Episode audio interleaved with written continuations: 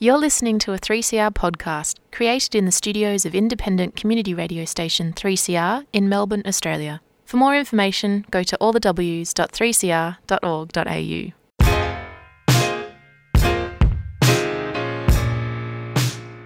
So, here you are, too foreign for home, too foreign for here, never enough for both. Ijeoma Umebinyuo, Diaspora Blues. What makes you smile and adds a spring to your step?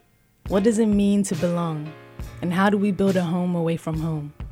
Diaspora Blues is a show that contemplates what is and what could be. Join Busto and Bigwa every Monday at 2:30 on 3CR Community Radio. Produced, by Jan.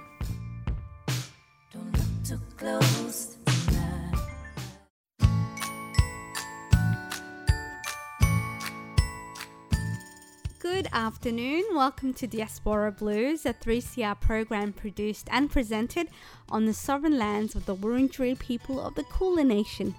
Diaspora Blues also airs on Tuesdays at 3:30 p.m. on Radio Skid Row, a community radio station in Sydney. My name is Ayan Shirwa. you know the word diaspora is actually very interesting because i'm not sure if i if i am diaspora you know mm. and it, i'm still playing with it i don't know how i feel about it if if someone says like calling all diaspora south asians i actually don't picture myself i'm like oh okay it's for people who are born and raised here That voice there belongs to journalist and founder of South Asian Today, Dilpreet Kaur Tagar. We'll hear more from Dilpert after this song. Do you know how beautiful you are? You're like incredible. If he doesn't see that, then I don't know what you're doing, man. Like, you gotta tell him. I look too good to be fucking with you, baby. Don't you know it's true? I'd rather be alone than to be down, down, down for you. You don't understand my heart or when my pages turn, but I look too damn good to be, be, be here with you. You don't know what you're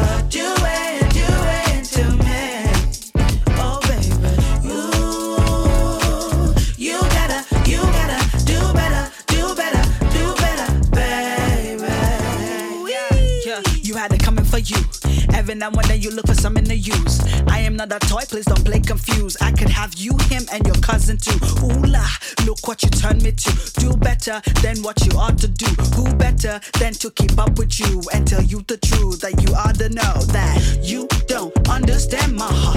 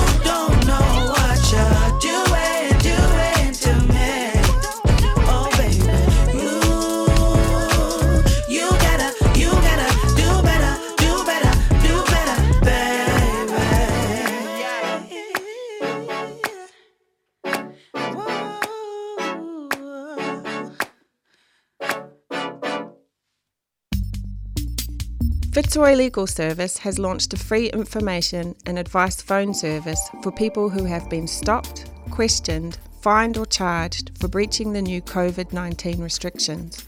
Have you been fined or charged under the new laws? Or stopped and questioned by police for being outside?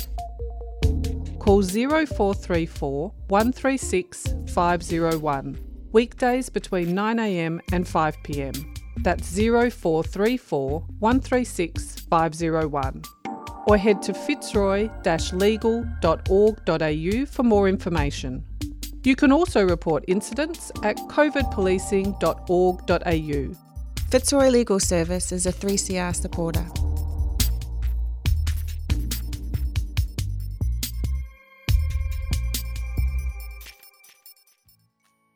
And welcome back. You're listening to Diaspora Blues. Before the community announcement, we played Too Dang Good by Pricey. Pricey is a Nigerian born Australian based singer and a flower enthusiast. Hello, hello, this is Serious Meerkat. This week I have a conversation for you that I had with independent journalist Dilpreet about her journey in founding South Asian Today and some of the conversations that she's been igniting in the diaspora about things like progressive media and decolonizing media spaces, as well as the joys and downsides of running an independent media organization. Enjoy. Thank you so much for joining us. I've been meaning to have a chat with you ever since we met at oh One Oh Woman God. Project. Yes. What year was that? Like, Ah, wow. I don't know. 2019 must be, right? Must was be. it 2018?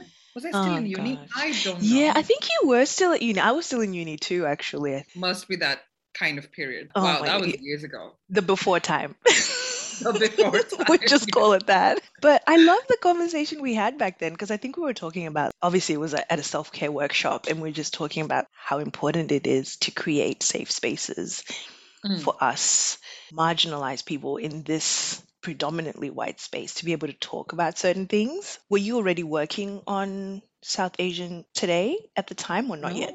South Asian today I launched in April last year. It was quite spontaneous. Um, it's not one of those projects that I was working on for years. So sorry, Mm. not a very inspiring story. I was 11 and I was shamed. No. No, I just, like, it's like a moment of inspiration. I love it. yeah i just like got fed up you know and i was like let me just see let me just think of a few names and i just brainstormed a few names i checked the domain and i was like let me just give this a go primarily because i had spent so much money like getting a master's degree from melbourne uh, university of melbourne so i was like why don't i just put some of the skills back into a project you know because of my visas i wasn't really qualified for a lot of jobs um, in the journalism industry in australia which is you know I don't know why they create all these barriers for migrants, but they do. Mhm. So I was like, yeah, let me just, you know, try and create a space on my own. And I didn't really, you know, know where it was going to go or what was going to happen. But it's been more than a year now and it's going pretty good. I think, I believe. I think so. I love it. I think so. and I think your followers would agree too. I hope so. God. Yeah. Um, but yeah, we've worked with some very, very cool South Asian journalists and writers and artists in the last one year, and it's been quite organic. Oh, so now I'm thinking of it as an organization or as a company. Mm. But so far, it's really just been a space and like a platform. you talked about a frustration that kind of powered this eureka moment. Can you tell us a little bit more about that frustration? Sure. So, as is common knowledge about, um, you know, among my friends, I had never left India before I came to Australia. So this is the this was the first time that I had, you know, flown out of the country, and I landed in Australia, and I didn't know what the West looked like. I didn't know what the so-called first world looked like. You know, maybe just through Bollywood films where we're dancing in every mall, but that's pretty much it. didn't know how it functioned. Didn't know what people thought, how people thought mm. or you know what were some of the fights or struggles so but one of the main things that i found because i had come here to study journalism was literally no platform progressive feminist platform for south asian women. That was like my first you know very striking um, observation that i couldn't let go of. There were a lot of like indian magazines but they were full of like ads or where where where are you gonna get your wedding like outfit from from? Or oh my god bindi. And it was just so stereotypical and sexist. And i was like Wow. okay yes we love our outfits i know. But like that's not all who we are right? So there's Mhm. a huge conversation about gender and politics and pop culture and why do we have a love hate relationship with our films? And you know so much more um, to us than just like bollywood or chai or i don't know curry. Um, and i was like wow this is interesting because there's there's a lot of diaspora. It's not like people aren't here. Like a Mm. lot of indians and south asians are in australia. So what's happening? And i sort of sat with it observed a little bit more um, studied got some skills. Um, and yeah in 2020 i was like i'm just so fed up of you know the same old stories. And and that just sort of frustrated me because i do not remember a conversation with my uh, you know indian friends that we've just only talked about chai for four hours like that doesn't happen like that literally doesn't happen we make chai and then we're like Mm. did you see this horrible patriarchal film on Netflix? And we Mm. talk about that. Do you know what I mean? It's like we don't just serve this one particular stereotypical box. And I think that was the main, yeah, focal point of frustration. Yeah, exactly. Sounds like there was like a lot of 2D representation, very flat and just Yes. condensed to what's palatable, Yes. what's of white interest or interest to the white gaze. Yes, yes, Mm. yes. Um, and I think that white gaze functions because um, a lot of South Asians in the West, um, that's been my observation so far, sort of like it as well. Um, you know, there's always this internalized racism of, you know, not really talking about shit that'll make you look bad, for example. Um, I remember Mm. meeting this uh, very well meaning um, Indian uh, woman a couple of years ago, and she was like, oh i don't really like to publish uh, you know bad articles about indian men it's not like they have a very good uh, reputation anyway and i just sort of Mm. sat with it and th- thought i don't think it's my responsibility to improve their reputation. Like i think a lot of journalists are hesitant south asian journalists are hesitant to actually cover stories that might make the community look bad. And i don't think it's just the in just the indian community. I think it's a lot of people of color communities. But what it really does is it also sort of covers real stories about women about lower caste and lower class people who are suffering within that community.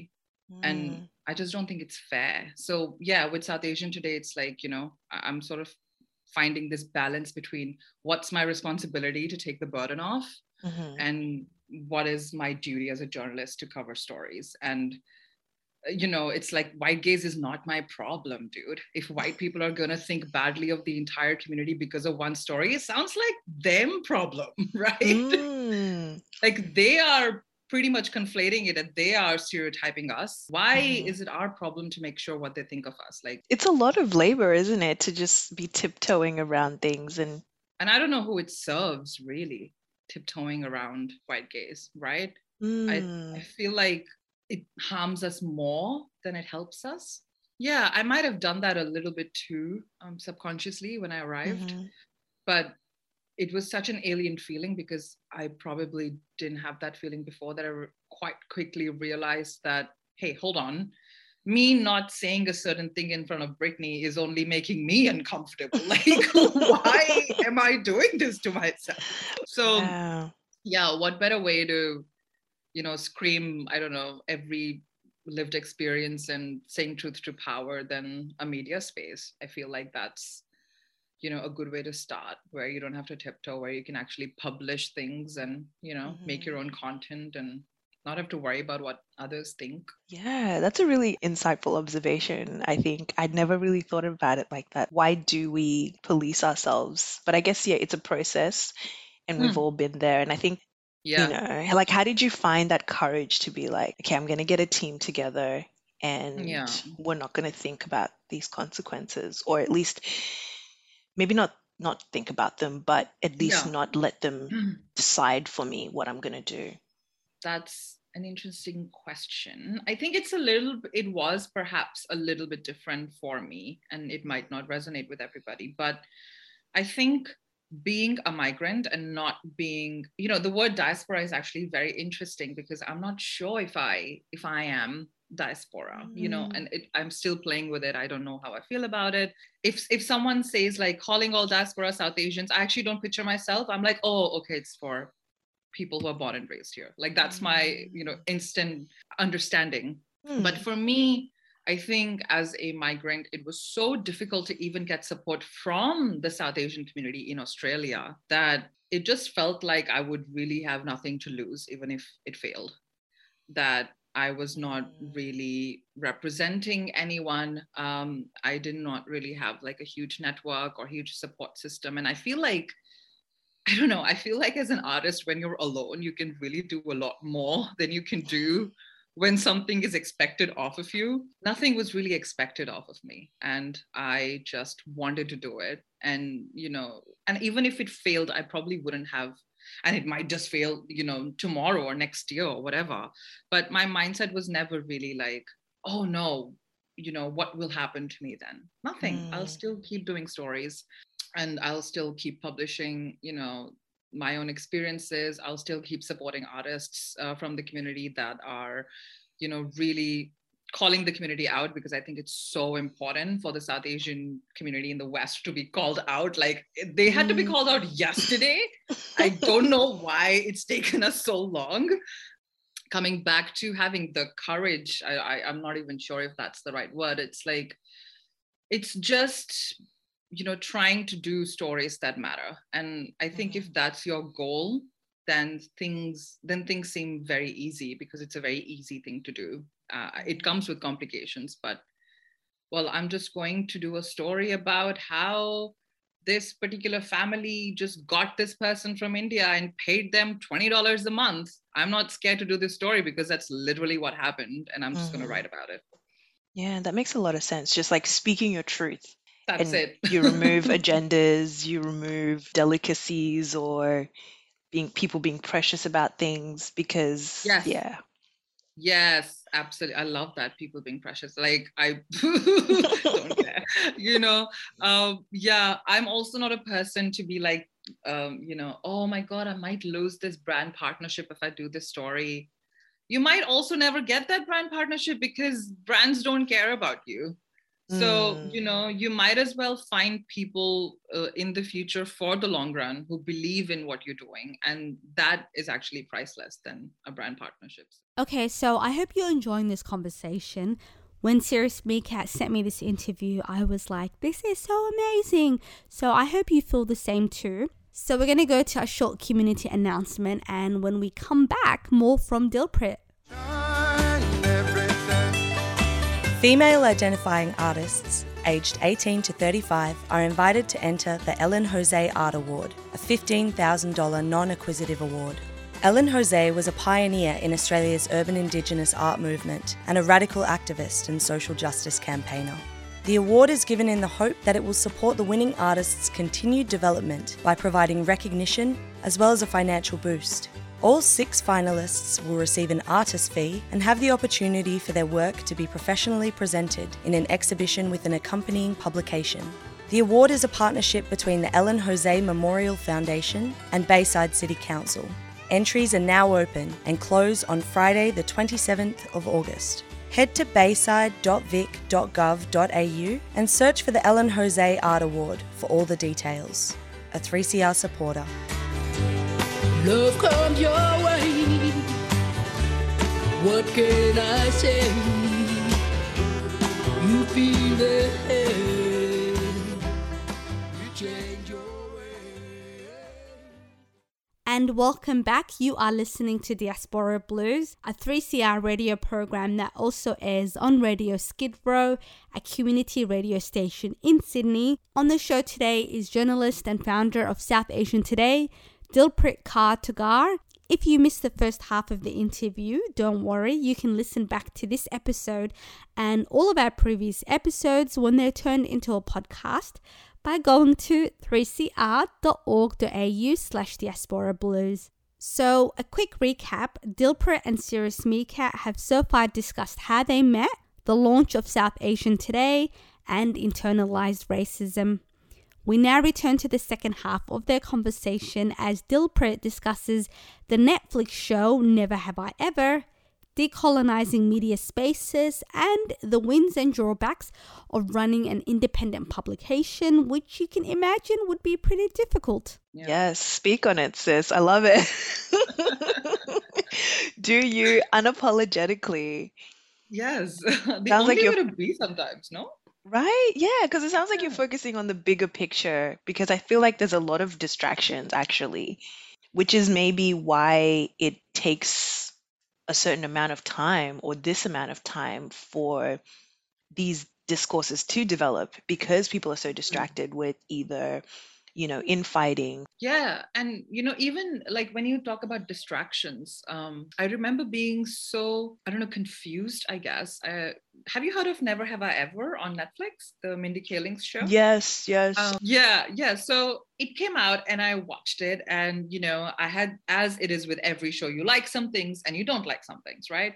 Mm. So, like, just me being me, nobody has asked for my opinion, but I'm on the internet, like, hello. So this is what I.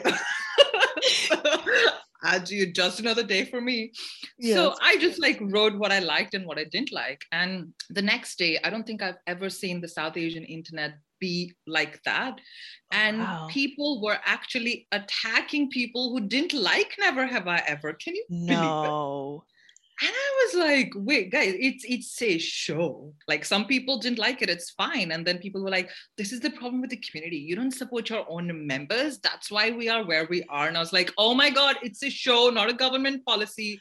I, for me, distractions are things like that. When I'm just like, wait, how are people going to perceive this story? Are people actually not going to focus on what the story is and are going to make assumptions or are going to conflate things or are are they actually going to miss the entire point? And there's a lot of what aboutery right? Oh you wrote about this what about this? But i wrote about this. Can you focus on what i wrote about? And then you know tell me what uh, else you would like and i will write about other things. So those are distractions for me where people would just want you to be 100% perfect sorry to break it to you but you know small time startups and small media houses literally can't do that. They literally mm-hmm. don't have enough employees and enough funds to take up every story. So for mm. me distractions are basically kind of like oh my god are they going to completely miss the point? Right. And it's such a delicate balance because you want to shed light on all stories and but it doesn't mean they're immune to critique or feedback. Thank and in fact, they should be a conversation starting point. With that in mind, do you think white Australia is sort of ready to decolonize, Mm. say, media space, for example? I think it, I don't know if it's like ready or, you know, what's the definition of being ready. I, I do think that Australia doesn't have enough content for um, uh, people of color. That's one thing that I'm quite sure about. Every single thing on Australia TV, Australian TV is a bit blah, bit yesterday, a bit dull. Um, and I feel like there are so many talented um, artists from the BIPOC and the you know POC communities, and they kind of just go to the US because they have better opportunities there. So maybe in that sense, yes, we're not ready because our industry is not ready to take up stories even right? You know telling stories is like the last step. Are they ready to take up stories? Do they have the space to take them up in the first place to write them um, to produce them? So i guess in that sense australian industry is just not with the times. It's just not big enough? I, i'm not sure. I mean you know you're talking to someone who watches like five films a day because like oh how do i how, how do i watch like these 30000 films that india has produced in a year? How do i do that? So we watch just so much stuff. Like you know we have so much content back home that Mm. coming to australia that was also one of the biggest shocks for me where i was like Yes. so wait going to the movies is not everyday routine? Like is that so no. And my friends are like what do you mean? We just go to the movies when we want. I was like okay okay. It- we just do it sort of like you know just normally. We just Just normally. like okay let's watch a movie today.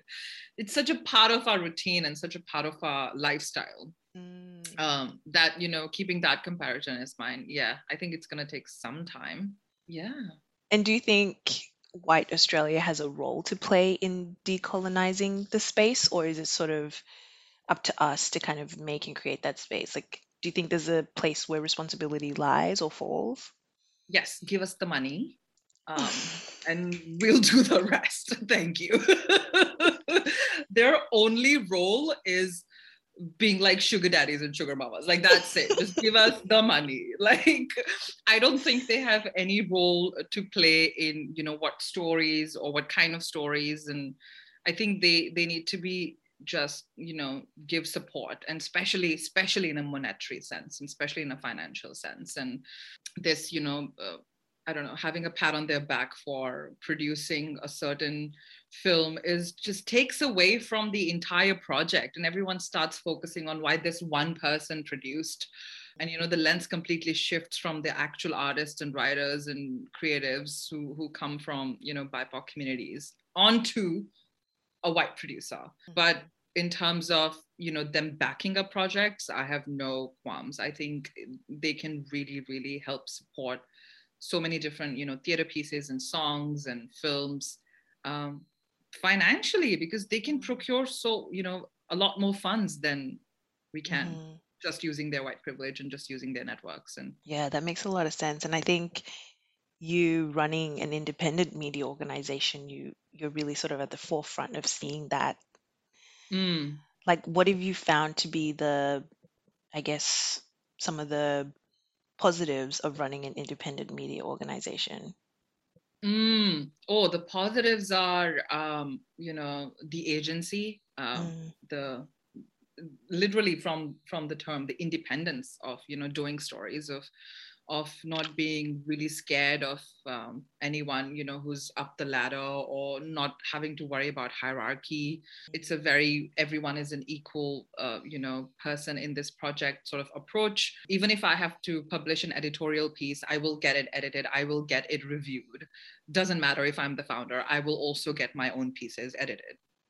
So you know everyday sort of work culture. That's something i really enjoy because i hate this you know sir madam business and who's above you and who's below you and it's so colonial so yeah i think the agency is is good we we pick our own stories um, we reach out to people in our own capacity um, and you know we can really pick an angle that we think is important. That's good. At least you're having fun with it. and what would you say are some of the drawbacks? Wow, the drawbacks are um, definitely support, definitely grants, funding. Um, those are the big ones. I am not eligible for like, I don't know, 70% of grants in Australia because I'm not a citizen or a permanent resident. So that's one of the biggest um, challenges. I, I, wish that the Australian industry was more open to people who might not have a citizenship or might not have a resident, but are, you know, residents of Australia for tax purposes, for example, and probably should have some grants for just them. Grants to support mm. Migrants, grants to support migrant women, grants to support former international students, given they studied in your country and Oof. are now opening something. Come on. Can certainly be a barrier. And I guess that leads me to my next question about paywalls. I've been seeing this growing trend of media organizations having some of their content behind paywalls. What do you think about that? Wow, uh, in you know, in a very old-fashioned sense, um, so to speak, I personally don't like them, and I think journalism should be free and accessible for everybody. Is why I've not had a paywall on South Asian today, like at all um, and it's you know anybody can access it anybody can share it anybody can do whatever mm. they want mm. to with it uh, but at the same time i i'm okay with like small businesses with small media startups having subscription based models because i completely understand that they need to pay their artists and they need to pay their writers but with big companies companies who have had reputations of like hundreds of years having a paywall i'm like are you serious? What? Um i don't get it. So i i'm really in favor of um you know media organizations like the guardian or the conversation where you can donate. And you know i think people who've been reading these newspapers for generations will donate because they're reliable they're loyal audience so i'm kind of uh, yeah in favor of those kinds of models where you because it's like you know people who can afford to pay will pay. But what a paywall mm-hmm. does is it, it's a barrier for people who can't afford to pay, but really should have access to it, right? So, in short, no, I understand it was. And that was Dilpreet Kaur Tagar speaking to Serious Meerkat about her publication South Asian Today. There are tons of interesting conversations on that website, including all about health, politics, pop culture, and more. So if you are interested, head over to southasiantoday.com.au. That is southasiantoday.com.au. And that is it from us. Huge thanks to Serious Meerkat and Dilpreet. If you're listening to this live and would like to listen back to this episode, head over to our 3CR website at 3cr.org.au slash diaspora blues. You can also follow us on Instagram if that is your jam at 3cr.diaspora blues. I am Ayan Shirwa and I will see you next week. You've been listening to a 3CR podcast produced in the studios of independent community radio station 3CR in Melbourne, Australia. For more information, go to allthews.3cr.org.au.